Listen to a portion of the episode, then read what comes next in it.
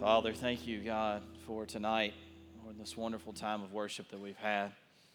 God, um, we know, God, we know that there's no other place that we can go besides to the name of Jesus Christ. God, in our time of desperation, in our times of greatest need, there's no other human being in the world that could satisfy our deepest need. God, there's only you. There's only your Son, Jesus Christ, God, that can come to our rescue. God, you did that. You did that. When your son went to the cross for each and every one of us, God, he, he, he went to our rescue. God, we had no hope. God, we were lost and we were completely dead in our sins. And because you loved us so much, you sent your son to that cross. God, thank you for coming to our rescue. God, I know that some of us in this place are struggling. God, we got heartache. We've got things that we're just dealing with, and life is hard. I know that. God, but there's no other name God, there's no other place we can run. We have to run to the name of Jesus Christ. We have to, to run to you, our rescuer, our redeemer. God, we thank you, Lord, for giving us hope, for giving us strength when we're weak. God, be glorified now as we study your word. As you speak to us, I pray that our hearts and our minds are open to what you have to say to us. And God, I know that your word has a power to change lives, so I pray that you do that right now. In Jesus' name, amen. You can be seated. So, one thing I forgot to mention to you is that we do have uh, small group leaders that are back there with your kids. So, we don't just turn them loose back at the table and say, Y'all figure it out. God is good. The Holy Spirit will inspire you to know what this passage means. If you have any questions, ask God. No, we actually have adult leaders who'll be back there with your kids. So, don't worry about that. We do have, have people that, that we trust and people that are, are, have proven themselves as Christians to be able to lead your students and to pray for them and to to care for them and all those kinds of things. So don't be weirded out by that. I didn't mention that we have small group leaders, but we do. They're back there with your kids. Uh, Connie, if you don't mind, can we just put up on there the simplify, uh, I guess you would call it motto? Uh, no matter if you're a Christian or not, you have questions about God. Teens want straight answers. That's what Simplify is all about. We want to simplify the complex and proclaim the name of Jesus, and that's just what we do. I don't try to overreach. Well, sometimes I do, admittedly. Uh, but when I, when I try to teach you guys, I try to keep it simple and I, I don't try to use big words and try to make it like so complex. You're like, I don't know what that means. Kenny, can you explain that? Hopefully, when you walk away from this place on a Wednesday night, you go, you know, I get it. I really, I didn't get it before, but I get it now. I, I understand something now that I didn't understand before. So that's what Simplify is all about. It really is about simplifying the complex. I'm going to show you an example tonight of why I use the NLT version. Some people are like, why do you use uh, the New Living Translation? Why do you use that version when you talk to people, when you preach God's word? Aren't you supposed, I mean, isn't that like blasphemy against God if you if you don't preach out of the King James Version or something like that? And I would say, you know what kind of Bible you need to get? You know what version you need to get? One that you'll read one that you'll actually say, I want to sit down and I want to read this because I can understand it, because it speaks to me. Sometimes you get out your King James Version. I've got one at home. There's nothing wrong with a King James Version. I just think there's better versions out there.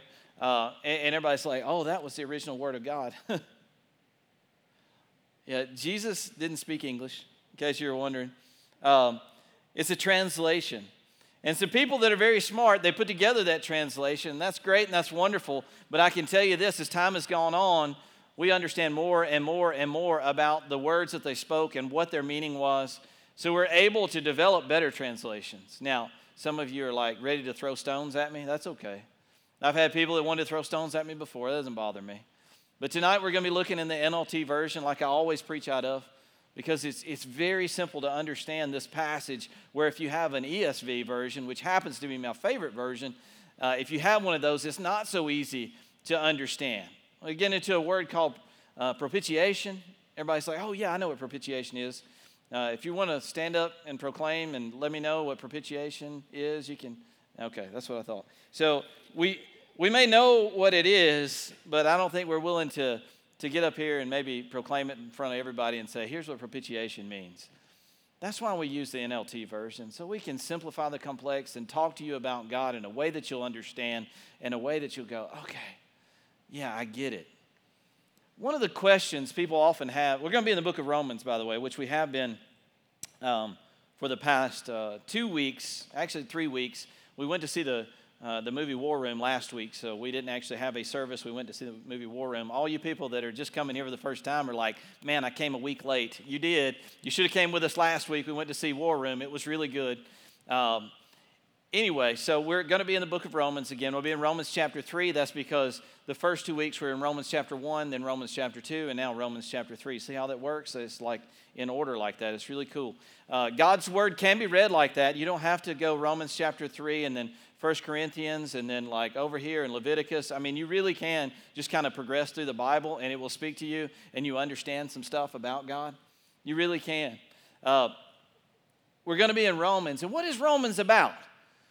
Uh, what, what is it really? I mean, what is it trying to tell us? I mean, we talked about the, the fact that if you're in Rome, that it's a very difficult place to live. People aren't really, they aren't really down with Christians. You know, they like to, to kill Christians, wrap them up in animal skins and feed them to lions and stuff like that. It's not good to be in Rome and be a Christian. They don't really like them so much. And here you got Paul talking to the Romans. He's telling them, man, let me give you some basic understanding. What is Romans all about?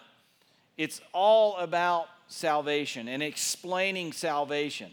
That's why you, have probably heard the term Romans Road before, and some people like have memorized the Romans Road. They picked and choose certain verses out of Romans to kind of explain the plan of salvation. I'm not going to ask you to raise your hands, but I'm guessing if I were to ask people if you could recite the Romans Road to me, just raise your hand or stand up and recite the passages on the Romans Road so that you could share the gospel with somebody one on one. There probably wouldn't be a whole lot of people to raise their hands. Now, there might be. There might be a couple, there might be one. Uh, but for me to say, you know what, this is what you need to memorize in order to be able to share the gospel, I would think that that would be, I mean, if you think about the number of people that could do that, I think that would be so short sighted to say that you have to memorize the Romans Road in order to be able to share the gospel. You know what I think you need to be able to do to share the gospel with somebody? You have to be able to give your testimony. Oh, what is that? Uh, that's what God has done in your life. Uh, you can't mess that up, can you? If I said, tell your story, if I asked everybody, in there, if you could tell your story about what God has done in your life, would you stand up? I believe everybody in this place could stand up and say, I can tell you what God did in my life. I can tell you how He's transformed me. I can tell you how He continues to work in my life. I can tell you the things that God has shown me. That's what you need in order to be able to share the gospel, is you need a testimony. And if you don't have one, that means you're not saved. It means you're not a Christian. You're not a believer in Jesus Christ. So every person that's a believer has a testimony. And every person has a testimony can share the gospel because you can share that testimony. You can tell people that God is good and God saved you. Do I want you to memorize the Romans Road? If you did, that'd be great. But I don't really preach like the Romans Road is taught. I don't really take a verse here and take a verse over here and take a verse over here and mesh it all together and say, there you go, there's you a plan. I kind of go through the Bible and I, I show you a passage and we, we throw light on it and we say, what is God saying right here? And, and I think everybody in here probably could take their Bibles and turn to the book of Romans. I think you could probably turn to the book of Romans, chapter 3. If you want, if you want me to tell you something you can memorize so that you can you can go and, and share the gospel with somebody. Remember, memorize this, Romans 3.23. And start there and go through 326 and tell somebody this is what it means to be saved. This is what it means to be a Christian. If you can memorize Romans 3.23 and start there, you can share the gospel with somebody and say, hey, let me look on my phone. Let me see what it says in God's word, Romans 3.23. I got that. I know, I know me, I, I don't have it memorized, but I can, I can go to it and look in my Bible and tell you what it says. So that's what we're going to do. We're going to look at Romans chapter 3, and we're going to start in verse 21. And we'll just read from it on the screen. It's a little bit easier for me. The words on the page are a little bit small. But now God has shown us a way to be made right with Him without keeping the requirements of the law. It was promised in the writings of Moses and the prophets long ago. So here Paul's talking, he's like, you know what? God has shown us how we can be made right with Him. Uh, what does that mean? We can be made right with Him. That means to, to come in alignment with God. For your heart to be in alignment with God, for, for you to be to, for you to be in, in congruence, in, in, to be meshed with God, for you to be one with God, for you to be in alignment with God. God can, can do that. And He's shown us how to do that. And how has He shown us that? In Jesus Christ. And that's where Paul's kind of starting right here. I know it's kind of weird to jump in with verse 21, but we, we were talking about Christ. We're talking about salvation. And, and, and God's trying to say, or Paul's trying to say that, that God has made a way that, that you can come into an alignment with God. You can come into literally into agreement with God. You can be made right with God. You can be seen as clear, clean before God. You can do that. Just as you've been promised, and he says all the way back from, from the things that, that Moses told you, all, all the way back to Genesis. You go all the way back to the beginning of the Bible, and, and God has been making promises about how you can be made right with Him. Well, that's good news for us, right? Like you want to be right with God. Everybody, everybody here would be like, Yeah, I want to be right with God. I do. And he said, It's been promised for a long, long time. What did the, what, what did the prophets talk about? They talked about a Messiah that was to come, one that would save us, one that would be the ultimate sacrifice. What did Moses talk about? Uh, in, in the first books of the Bible, Moses talked about sacrifices, talking about how you were to make sacrifices. Now, we're going to come to a kind of important question here. I'm going to kind of spoil it for you and go ahead and tell you that, that what we're going to talk about is like did the animal sacrifices that they used to make in the Old Testament, did that like save them? Is that what saved them? You ever been asked that question? What, what about the people that came before Jesus? How were they saved? I, I, I know that people are asking that question because my daughter said she goes to a Christian school. This was brought up in her class in, in just the past week. Like, what, what about the people before Jesus? How did they get saved? You ever think somebody's going to ask you that question if you're at school? You better believe they will. My daughter goes to a Christian school, and they're supposed to know the answer to it, right? Because she goes to a Christian school. I guarantee if you go to Oxford or Alexandria or Weaver or Munford or wherever you go, I guarantee you somebody's likely to ask you that question if they are truly interested in what it means to be a Christian. Well, what about all the guys in the Old Testament? How did they get saved? Jesus hadn't been on the cross yet. How did that happen? Am I right, Cassidy? This came up just recently, right? Here it is. We are made right with God by placing our faith in Jesus Christ. And this is true for everyone who believes, no matter who we are. Now, understand that the Jews often, or the Israelites, the Jews, whatever you want to call them, they often like thought that we are God's people, so we are supposed to be given special privilege when it comes to things of God. We're, you're supposed to like look at us and be like, man, those are God's people. God made a covenant with them, God made a promise with them, so these are God's special people. And Paul shakes all that up. He says, You ain't special no more. Anybody in here like to be told that they're not special? I don't think so. Everybody wants to be in the in crowd. Nobody wants to be on the outside. And like when you tell me that I'm in a club of all the cool people, and then you open that up, and you're like, well, everybody's in the club of all the cool people. Then you're like, well, that ain't cool. You know what I mean? You're like, well, I don't like that anymore. I wanted to be in the cool people group and be like, this was our little club, little knit, uh, little group of, of cool people, and now it's open to everybody. I, I think that there's probably some Jews that when they said this, it shook up everything. They didn't like it very much. They were like, You mean those people we don't like, they're just like us? See, that's the whole thing about Jesus, man. Uh, he doesn't really do in crowds too much. He's not really into that. He, he doesn't show favoritism.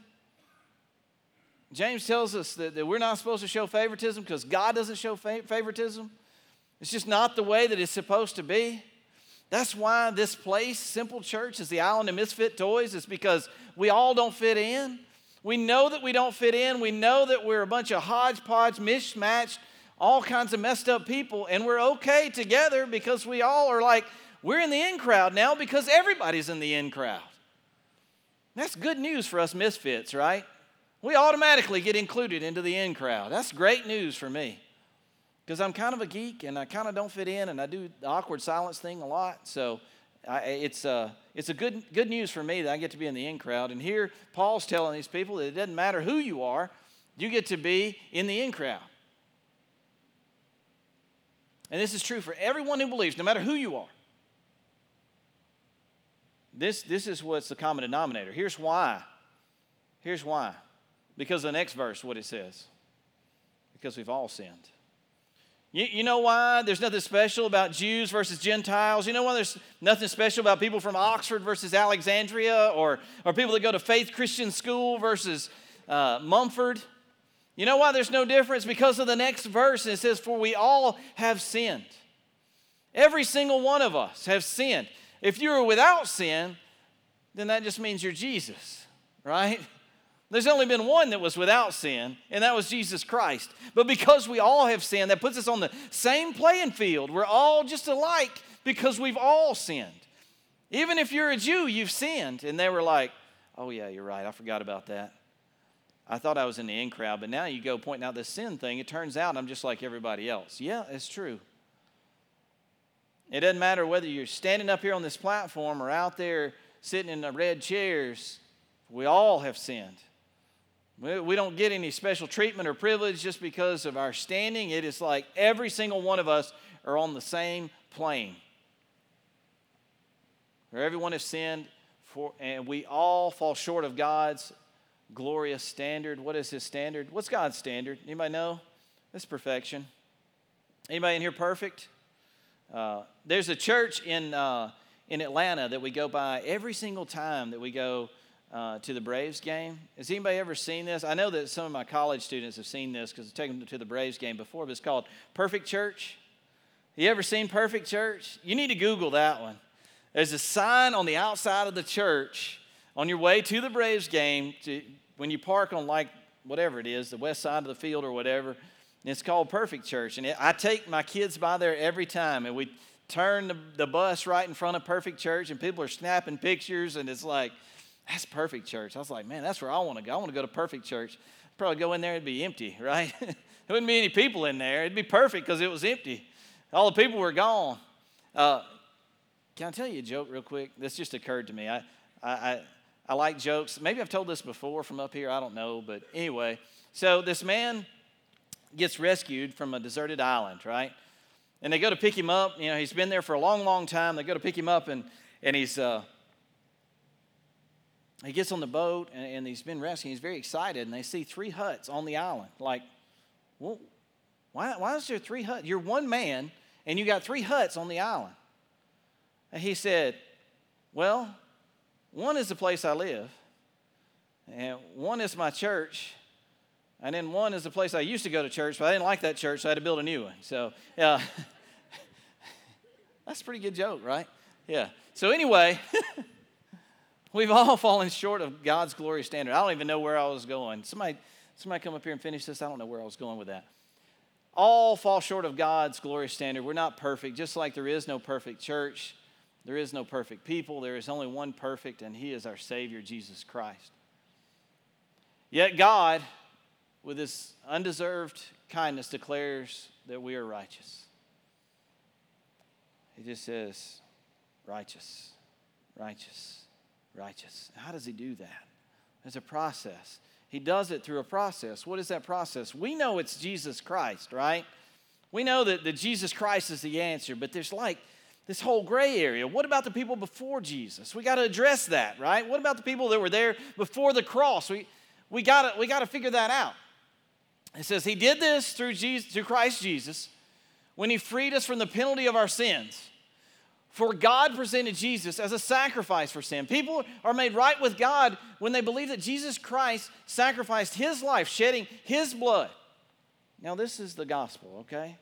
Like, I don't know what to tell people. Go to Romans chapter 3 and just read this. It, it tells them right here. It's for people that believe that, that Christ did it by, shaving, by shedding his blood for every single one of us. That's how we're made right, that's how we're made righteous. It's a process. God did it through Jesus Christ. And, and, and Paul's like, we got to address these basic things. We got to address the fundamentals here so that you understand salvation. It's going to be key for these people living in Rome who's got to tell people about salvation. This sacrifice showed that God was being fair when he held back and did not punish those who sinned in times past. For he was looking ahead, including them in what he would do in this present time. Okay, here's what we get. All right, good. This is the question we needed to answer. What about those people before Christ? We got to figure that out, right? This is what this is what Paul is saying. When God looked at those people, when when when he saw those people, you know what he saw? He saw their faith. It was their faith in God that saved them. It was not the animal sacrifices. If you look at the sacrificial system in the Old Testament and you think, well, those animal sacrifices are what saved them, you would have it all wrong. If you don't believe me, go and read the book of Hebrews. He talks about all the Old Testament heroes of the faith, and, and he talks about what saved them was their faith in God. And here, God is saying he was holding back his wrath. Every single one of us is deserving of God's wrath. Now, if you're a Christian, if you're a follower of Christ, if you're a believer that Christ shed his blood and paid the penalty for your sin, then your sin penalty has been paid. It was paid on the cross. It was paid by our Lord and Savior Jesus Christ being whipped and beaten in the flesh, ripped off his bones, and, and, and, and his bloody, bruised body hanging on a cross for you and me. The wrath of God was poured out. See, it wouldn't be okay for God to just say, Oh, it's all right. Don't worry about it. I forgive you. See, the Bible tells us that, that without the shedding of blood, there can be no remission of sin. What does that word remission mean? It can't be paid. You can't pay for the sin unless there's shedding of blood. You can't, you can't pay the penalty of it unless there, there, there's shedding of blood. And that's what Jesus Christ, that's why shedding of blood is mentioned in this passage, is because that's the only way the sin penalty can be paid. Now, if you're not a Christian, one day you will stand in judgment before God, and you won't have Jesus Christ who has paid the penalty for your sin, but you'll deserve the full wrath of God on you. It's either, it's either on Jesus or on you, and you get to make the choice by you saying whether you believe in Jesus Christ and His shedding of His blood paid the penalty for your sin, or you get to bear the full weight of it yourself. That's the choice God gives you. I promise you, I promise you, that will not be a pretty day if you choose to say, Well, I'm going to take it myself. Jesus Christ didn't do it for me, but I, I, I, I'm going to take the full weight of God's wrath on me. What happens here is he's saying, Do you know what the animal sacrifices did? You know what they showed? They showed what was to come. They kept, with every single animal that was laid up there on the altar, the, the, whether it was a goat or a bull or, or whatever, when it was cut open, it was the image of the one perfect sacrifice that would be made for each and every one of us, which was Jesus Christ constantly pointing towards the future, pointing towards what was to come. That's why they had to make sacrifice after sacrifice after sacrifice after sacrifice. And then Jesus comes along and he's the ultimate sacrifice, and then there's no more. And that's it. Jesus paid the ultimate price. Do you know do you know that this was this was pointed I mean, we talk about the Old Testament. We talk about Moses. Do you know that, that, that God pointed this out in, in the Old Testament, all the way back in Genesis chapter 3? If you want to flip your Bible there, you can. I can just read it to you. It's cool. So Adam and Eve had just sinned, right? They, they had just sinned against God. They had done what God said not to do, and now they're, they're like, God's dishing out the punishment. He's, he's saying, here's what's going to happen. And he's dish, even dishing out punishment to Satan, who is a serpent in the garden. He's, he's telling him what's going to happen. And I'll, I'll back up just a little bit. The Lord said, the Lord God said to the serpent, Because you have done this, in Genesis chapter 3, beginning in verse uh, 14, it says, Because you have done this, you are cursed more than all animals, domestic and wild. You will crawl on your belly, groveling in the dust as long as you live. And I will cause hostility between you and the woman, and between your offspring and her offspring. He will strike your head, and you will strike his heel. Everybody's like, Good, that's good. What, what in the world does that mean? it means this it means there will be one that comes from woman through the lineage of Eve. He says, You're going to bruise his heel. You're going to take him to the cross. You're going to hurt him, but he's going to crush your head. The one that's on the cross is the one that's going to crush your head. He says he's going to demolish you and he's going to take you out. All the way back to Genesis chapter 3, we see that, that, that God was, was talking to Adam and Eve and the serpent, and he was telling them, Jesus is coming. The Messiah is coming. The rescuer is coming. The Redeemer is coming. He's coming. And here we see Paul telling the Romans, he's like, over and over and over again. You know what happened with every single animal sacrifice that was taken back, taking place? God was showing you the Messiah is coming. The one sacrifice is coming. He's coming. I said, God was being fair when he held back and did not punish those who had sinned in the times past, or he was looking ahead and including them in what he would do in this present time. He, he was saying, by their faith, by their trust in me, and the fact that I was going to provide a sacrifice for their sins, by that faith, that's how the Old Testament prophets, that's how the Old Testament writers, that's how the Old Testament heroes, that's how they were saved by their faith. It says this over and over and over again in the book of Hebrews.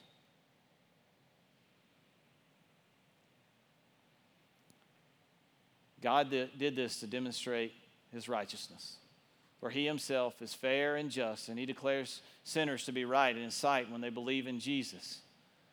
Can we boast then and say we have done anything to be accepted by God? No, because our acquittal is not based on obeying the law, it's based on faith. There's that word, faith. It's based on faith. It's not based on you checking all the boxes and saying, I'm doing all the things I'm supposed to do. I'm making myself right with God. It is a free gift. It, it, a gift can only be received. If you earned it, it's not a gift. God says that, that, that it is the free gift of God. And because it's a free gift, you can't boast about it. You can't say, I deserve this, I earned it. If you earned it, it ain't a gift. And God says, it's a gift. It's a gift. So we are made right with God through faith and not by obeying the law. If it was something that you could do, something that you could earn, it wouldn't require faith, would it? It wouldn't require faith at all. Say, I did it, I earned it, I deserve it, give it to me. Here's the reality. A lot of people hear this and they're like, Yeah, I hear you, Kenny. It's just not, it's not real to me. And you're right. You're right. There may be some people here that, that don't have a relationship with Jesus. But, but this is what I, I want you to, to take away from this is that God loves you enough to give his son for you. You don't have to choose to accept that. You don't have to choose to receive that free gift, but it's still there. It still doesn't change the fact that he, he gave his son for you. We look around at other people and we say, well, they're not worthy, they're not worthy, and we're, we're constantly looking around and pointing our fingers at other people and say, well, they don't even deserve salvation. Well, neither do you. If you wanted what was fair, if you wanted what you deserve, it wouldn't be Jesus Christ.